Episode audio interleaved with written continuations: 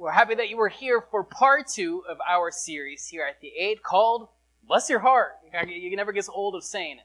Let me ask you pretty a raw question, and the polls of this question are pretty eye opening. What would you do if you could do anything and get away with it? What would you do? Yes, look, I'm scared of looking at the look at your guys' faces when I. What would you do if you could do anything and get away with it? Just by seeing your guys' faces, forget the polls that are out there. Just seeing your guys' faces, it is super scary. What's running for me to think what's running through your mind right now? But do you know what this shows? And do you know what the polls show? Of, of, when people answer this question and they're uh, super honest and they don't just give a nice churchy answer or just be politically correct or you know maybe they feel like they need to control their behavior when they're raw and real and they answer this question and just i can see that i can the, the polls are just seeing your guys faces to this it shows there's something in our heart. There's something in our heart. And it's only exposing what is deep inside of us when you really start thinking of this question. Maybe for a lot of you you're probably like man i shouldn't be thinking that in church.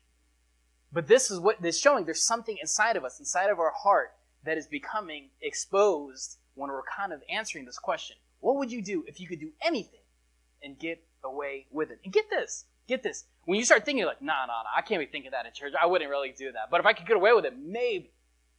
And get this. You know it's you're kind of like torn. And get this. We live in a culture where we say, just follow your heart. Do what your heart says. So what is, if I go with my heart, man, I'm in trouble and the people around me are in trouble. But then we hear people say, just follow, what, what's in your heart. Just follow your heart. And this gets us into trouble.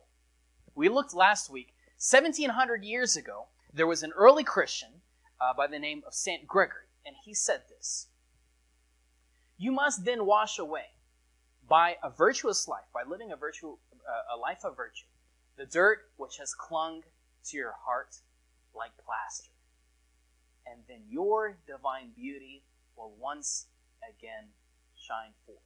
He said this approximately 300 years after the life of Jesus. That if we remove the plaster that has clung to our heart, the, the kind of the dirt that's sitting on our heart, if we remove that, this is where we can sign, we can see the divine beauty of our Creator within us. Quick history lesson. I mentioned this for those who are here as we celebrated the liturgy, um, and we and I, during the sermon during the liturgy is that there is this beautiful union inside of us between our intellect and our nous and our soul. There's this beautiful intellect. And, and early Christians used the, the, the term there is a psychosomatic union in every human being. There's a psychosomatic union. There's an intellect and body union between every human being. But through our through our fall, through us saying, "I got this. I don't need God. I know what I'm doing. I don't need to get advice from." For us leading life in that or doing life in that path, we have separated our intellect from our soul. And we start to just pursue life just from an intellectual perspective. Well, I mean, God, I don't know about that. There's no proof of that. If he was really God, why did he make himself super clear? The whole communion thing, I don't know about that. And we start approaching everything from an intellectual perspective altogether. But in reality, there has to be this beautiful union and balance between our soul and our mind pursuing the divine beauty of God. And, and there is just, just our, our pride, our, our, our, our guilt, insecurity, lust, there's dirt that has stuck to our heart like plaster, which has kind of corrupted the beautiful design of our original design of our heart. The original design of our heart is for it to be in full sync with our mind, pursuing God. This was this beautiful, uh, intimate bond that existed between humanity and divinity in the Garden of Eden.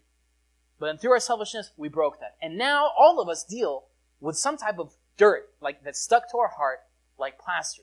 And it's, and it's prevented us from seeing the beauty of God working in our life. Maybe that's a complicated way, but Jesus made it 10 times more simpler when he spoke to some hotshot uh, religious leaders of the time. And he said this Don't you see that whatever enters the mouth goes into the stomach and then out of the body? And the people that heard Jesus say that were probably like, uh, yeah, like we get that. Actually, we literally see that. We, we know how that works, so you don't need to explain anything further. Jesus says. But the things that come out of a person's mouth come from the heart, and these defile them. For out of the heart comes evil thoughts, murder, adultery, sexual immorality, theft, false testimony, slander. These are what defile a person. Nobody wakes up on any morning and say, you know what? I think today will be a pretty decent day you know, to cheat on my spouse. Was a pretty good day. It's kind of like give it back to my boss or my coworker. Nobody wakes up saying that.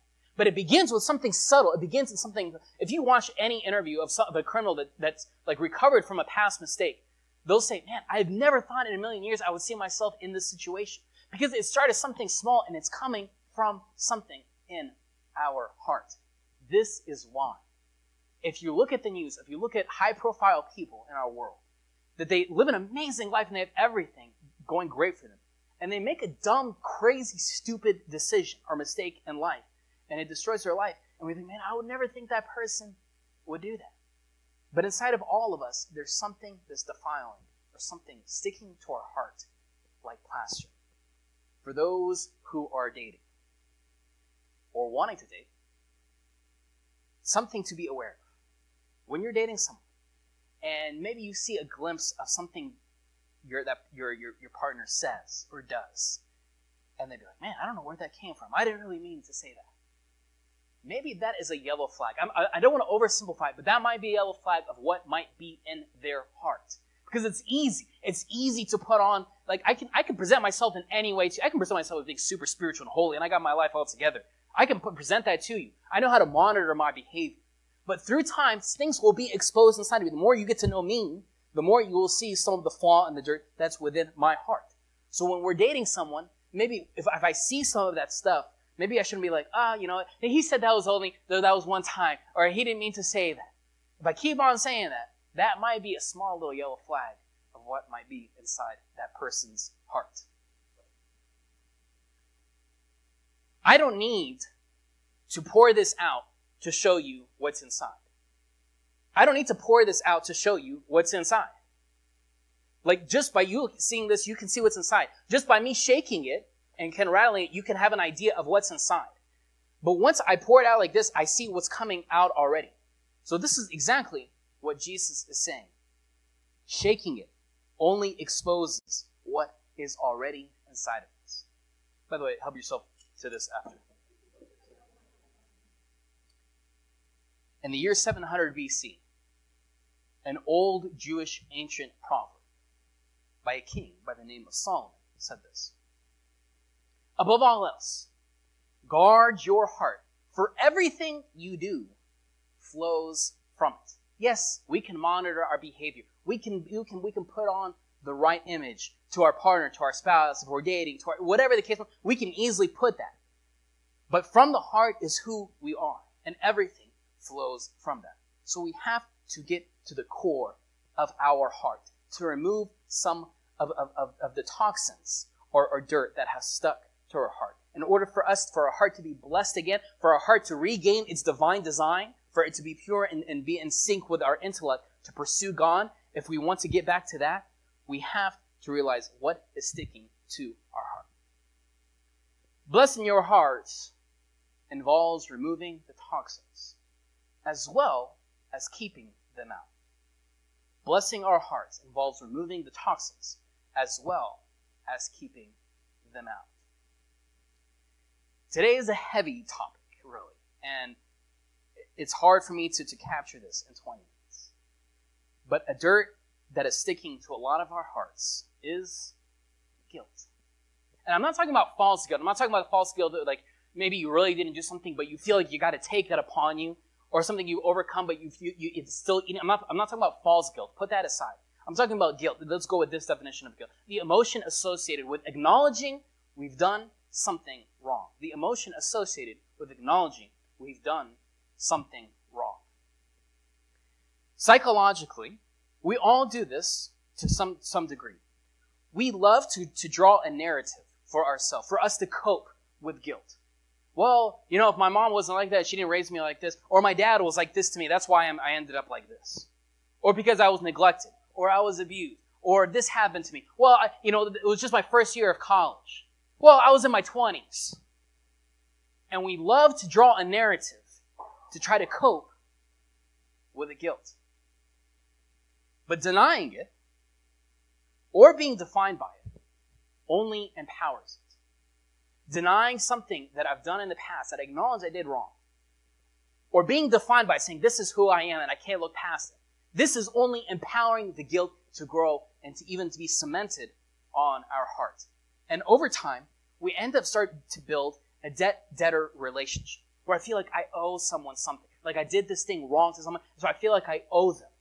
And think about our language. We say, I, I, I owe her an apology. I owe him an apology. We feel like there is some sort of imbalance in a relationship, so I feel like I owe someone something for something that I did.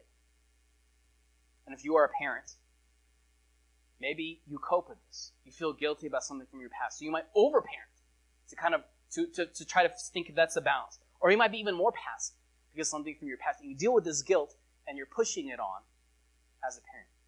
We experience the, the, the guilt that all of us go through. We experience it as a weight. And it weighs us down. Not many people know this.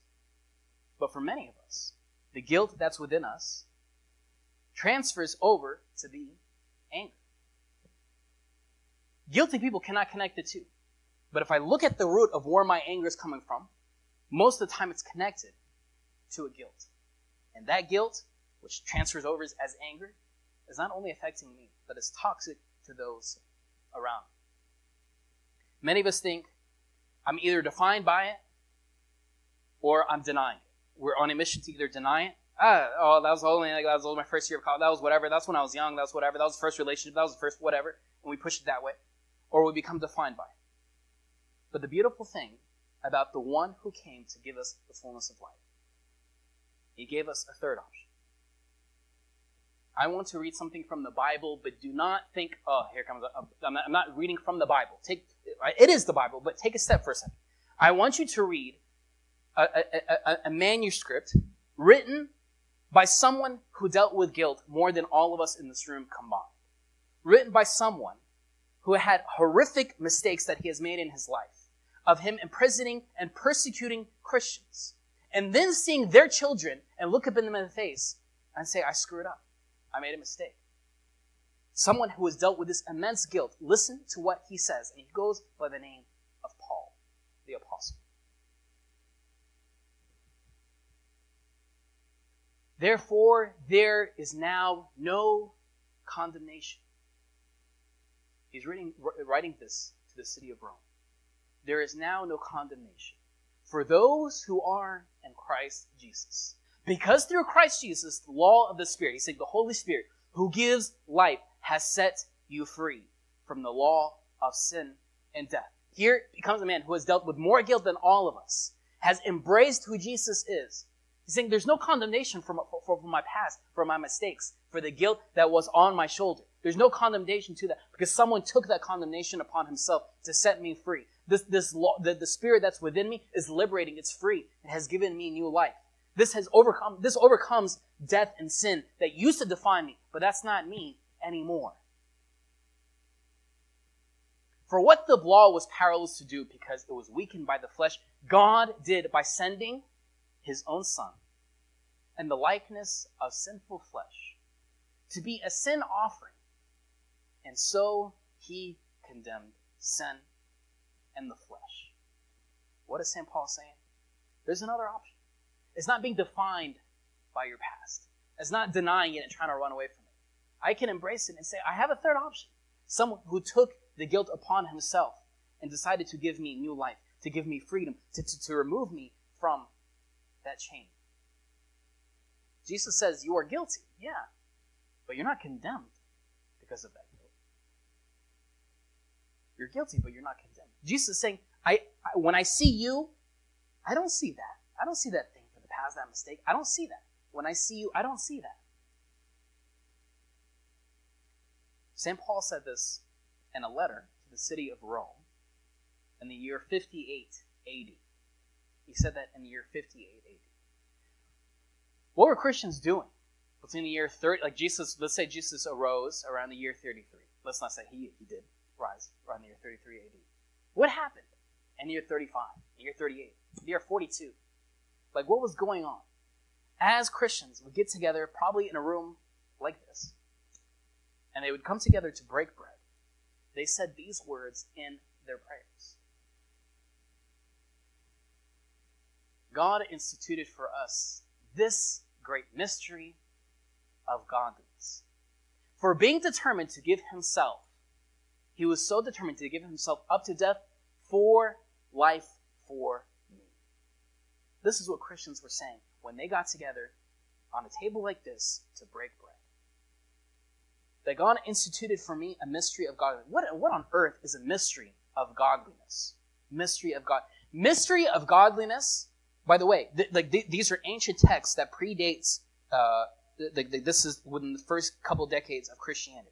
And actually, St. Paul would even quote this ancient prayer. He would write this in, a, in, an epistle to a letter that he would write to his friend Timothy. And he would quote this. If you look in your Bible, in the First Timothy, I think, uh, I did not write it. I think First Timothy 3.16, where he, where he writes a letter and he quotes this ancient prayer. He quotes this ancient prayer. He says this, he instituted for us this great mystery of God. You know what's the mystery of godliness? That this eternal being who has the entire universe in his hand, who has all the galaxies in his hand, who's in control of all. This, this, this divine being, this eternal being, this uncreated being, in a mysterious way, became like me, put on skin like me. And he was the perfect embodiment of divine and human together. It was a perfect union and a psychosomatic union of his intellect and his soul pursuing his Father. And this mystery of godliness, this mystery of the divine, says, I desire to abide in you. I desire to be one with you. I desire for you to partake of me in the Eucharist. This eternal being who wants to set us free from guilt. So this mystery, I can't even comprehend it. It's the mystery of God. It's the, the, mystery of the divine. That the mystery of the divine would put on skin and, and, and invite us for us to partake of Him. The mystery of God, putting on skin, skin invites us to abide in Him. I want to leave with these three last notes. I know this sounds like a Debbie Downer talk about guilt. And I and, and it's so hard, it's so loaded, it's so hard to capture it in just 15, 20 minutes. But if someone who, who was, was, was being put down by guilt, he was able to be set free from his past and says, I am free from the law, uh, from the Spirit working within me. I'm not defined by that. And I don't have to de- deny it. Yes, I'm guilty, but I'm not condemned. I'm guilty, but I'm not condemned. My past does not define me. And this is what liberates him for him to remove that dirt from his heart and begin a new life. Yes, I can look at the children of the, of the parents that I persecuted and killed because they were followers of Jesus. And says, yes, I made a mistake, and I am extremely sorry. I cannot deny it, and I'm not defined by that.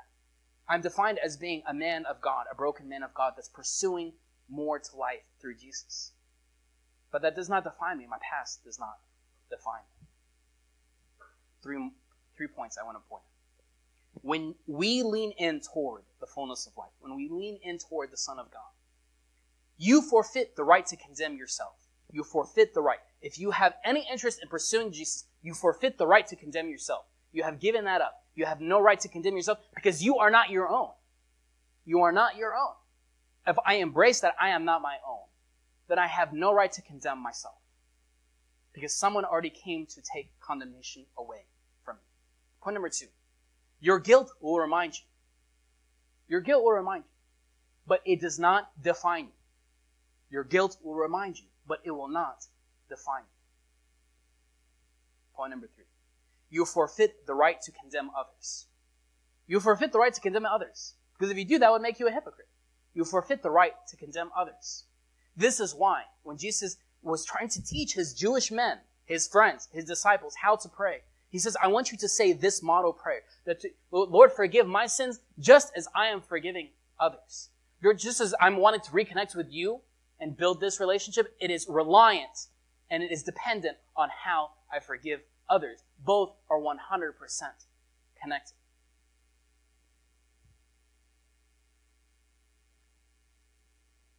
You can take this or leave this very last point. Is there something inside of you that's nudging you to take that first move of needing to forgive someone, to remove that guilt, for you to embrace, you know what, I'm not defined by this, and I'm, I can't deny it. I embrace it because I'm a new person because God's Spirit is working within me, someone took condemnation away. And his name is Jesus. But it does require for me to take that step toward that person, to find closure.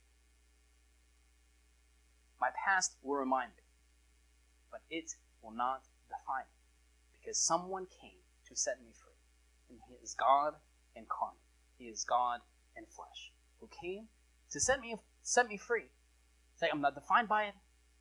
I cannot deny it. But I can say that I'm guilty, but I am not condemned because I have a new life in the Son of God. Let's stand up for prayer.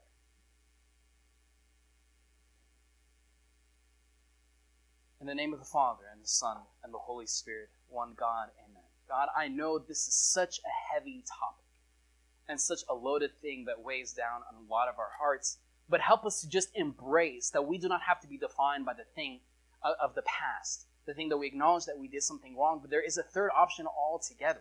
We don't need to deny it, we do not to be defined by it, but you come to set us free, and nobody embodied that better than Paul the Apostle, who understood that, yeah, I made dumb mistakes, but I'm a new man. I'm a new person. Help us to embrace that and for us to have clarity on that. And maybe for some, of, for some of us to take that next step to acknowledge, yeah, I am guilty. And I need to find closure, and maybe I need to take that step and to initiate that conversation, to initiate that closure.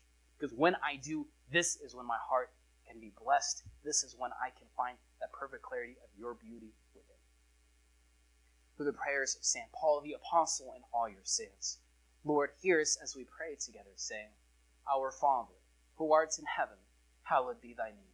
Thy kingdom come, thy will be done, on earth as it is in heaven. Give us this day our daily bread, and forgive us our trespasses, as we forgive those who trespass against us. And lead us not into temptation, but deliver us from the evil one. In Christ Jesus our Lord, for thine is the kingdom, the power, and the glory forever. Amen. Sorry for the heavy topic, but I brought chocolate to kind of cheer us up.